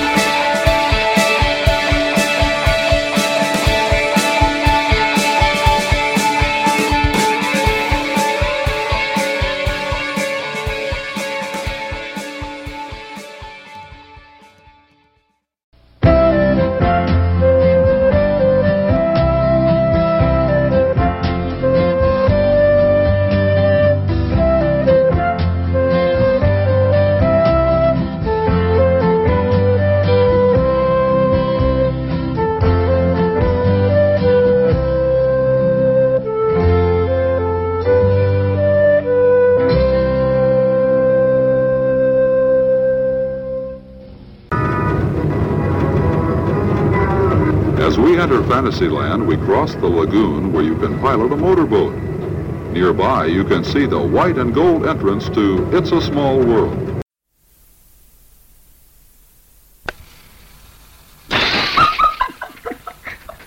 All right, Mum. Oh yeah, it's Cheryl here now. Um, don't mind Sharyne. She's in one of her giggly moods again. It's really weak doing this. We're nearly pissing ourselves over here. It's a Sunday night and it's about half past four at the moment. Uh, it's not raining, the sun's shining outside. And we're just trying to fill in some time because then we're going to go over and watch TV later on. We're at the motor camp in Queenstown. Um, well, We uh, we met Annette uh, Turner down the street today in the mall. Her mum and sisters come up. I don't know. They'd come and see someone up this area, so they thought they'd stop and say good day. We had planned before that we'd meet her on Sunday down there, and it was good to see someone because we're sort of loners and we'd have 'em, You know, it's a bit it's a bit of shit house sort of town. There's only tourists everywhere, and they're all bloody big money grabbers. They're all posh people, you know, dressed up. We're feeling a bit left out running around, flat broke. Yeah, we were in a in a cabin, and it's got two beds, table, and two chairs. And it's a bit cold. We got electric heater though. Now blankets come in, electric blankets come in handy. It's only four dollars a night, so it's not too bad. Um, we've been looking for jobs ever since we've been here, calling at the hotels and the motels, but there's nothing, especially now that the school holidays are soon, and um, there's just no jobs around. So we'll probably tomorrow we'll probably go and see if we can get a bus to Invercargill and see if we can find a job down there. So we'll be trying to. We'll be we're on. we're, on ra- we're on rations at the moment, to put it mildly. We've got packets of crackers in one corner and tin of camp pie in another and two packets of cheese and cups of soup. That's all we eat. So, no money. And I've put on a stone since I've been over here, so I'm back to ten and a half stone again. So I- being on rations won't Won't hurt us. won't hurt us at all. By the way, Wayne, how's your bike going? You're pretty lucky to get something like that, aren't you? Uh, I hope you'll be taking us for a ride on it when we get back. Don't mind me, Sharyne's bloody pulling those queer faces, Mum, you know what she does. Um, What colour's the bike, Wayne? Ah! It's blue, is it? Whoopee! Oh! How's the house going? Have you got the cupboards in the kitchen yet? Dad? We're dying to. Oh, shut up. We're dying to find out what it all looks like. I bet it's looking really nice now with the curtains in the bedroom. It'll in our bedroom. I bet it's going to be really good. We can't wait to get home. Do you miss us, Dad? I Oh. bet you do. Oh, yeah. Right on, baby. yeah, we we get pretty homesick, especially me. Ch- Chill gets homesick now and again, but not as much as I do. Uh, what else should we say?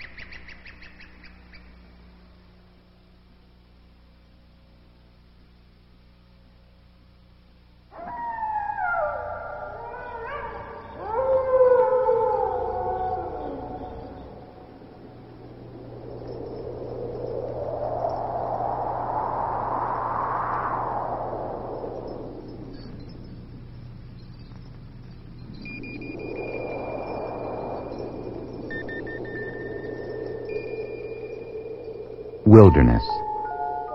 So mysterious, so promising, so dangerous. These forbidding landscapes of the New World symbolized vastness and wildness. They epitomized abundance and fulfillment. Vastness meant space, intellectual and social elbow room. Emptiness meant the possibility of new creation. Wildness meant freedom and release.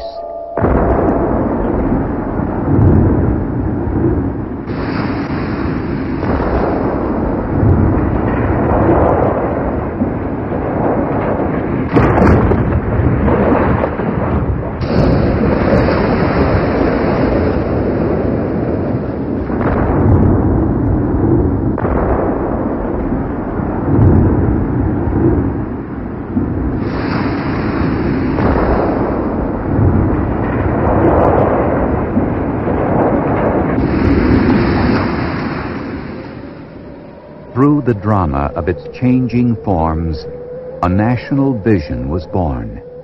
It said, We are the land, and the land is us.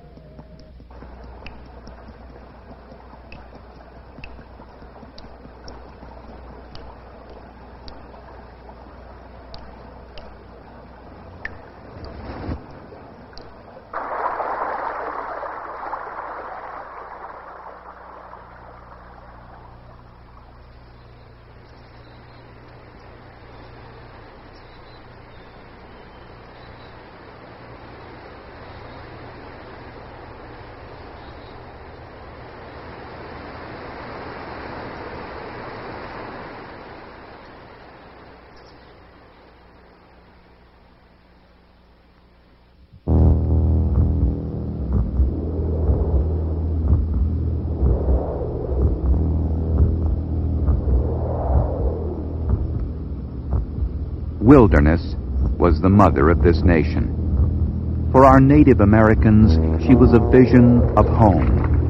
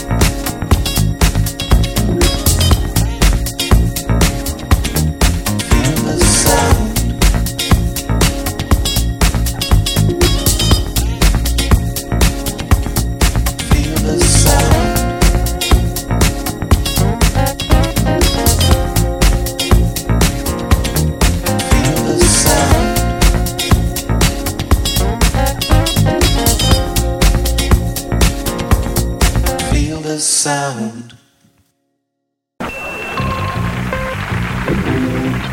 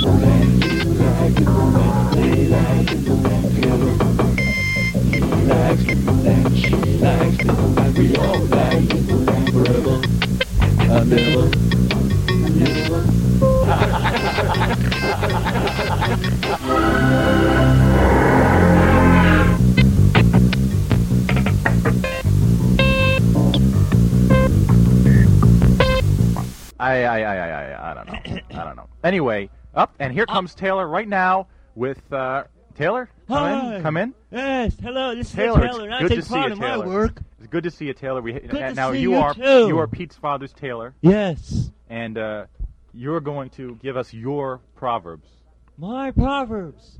The ones that are in your back of your mind. Oh yes, I have plenty of those. Do you have well, time? yes, I do. Why don't you start off with some good proverbs? Oh, very good, my son. Let me go on with the Okay. first one. Just Yeah. rattle them off. I'll just round them off. as a bit- uh, uh. Anyway, let me go on. Yes, Taylor. Thou shalt not eat if thou is not hungry. That's very that's very good. Yes. Do you have any more? Very good, yes. Thou shalt hold in anger whilst taking it out on somebody else. Very good. Just just keep going. Just keep, give us a give us give us a set of them. Give, us us a your, set. give, give, give, you- give me uh, my insights. Yes, Taylor. Just keep going. Just like Okay, one after the other. Just one Come on, after the other. On. Thou who eats twigs shall die. yes, thou shalt read calendars, shall weep, and be in sorrow forever.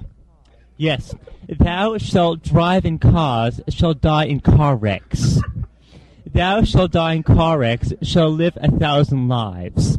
Thou shalt live a thousand lives, shall get their hair cut every single week. Thou that get their hair cut every single week shall be a bald-headed buffoon. Those who is buffoon is a pig-headed scumbucket. Those who are scumbuckets sleep forever. Those who sleep forever get nothing done. Those who get nothing done get a lot done. But those who get a lot done get something done. But those who get nothing done get something done. But as I say, excuse me, I am continuing with my proverbs. Do not interrupt me. Thou that thou who works at Chubb on Insurance Company shall go mental within a couple of years. Those who go mental in a couple of years shall become suicidal and become a murderer. Those who become murderers shall get away from jail and try to kill their children. Those who kill their children shall find the wrath of Khan. Those who find the wrath of Khan will find Star Wars to be the utmost forceful vengeance of their life. Those who are the forceful vengeance of their life shall become an inexcusable twits. Those who are twits rather become scumbuckets. Those who swim in lakes shall drown in oceans. Those who drown in oceans shall come up from the sky and throw up on everyone else below them. Those who throw up below them or above them shall become a thousand eyes. Those of a thousand eyes will have a thousand pies. And I think I said enough. Taylor, that is that, that is those are the most profound words I've heard in in several several weeks. Well, I thank you. I, th- I think I got Donna, Donna's attention. Donna, what is your favorite proverb, Donna? What's your favorite proverb, Donna? The throw up one. Throw up one. Okay, very good.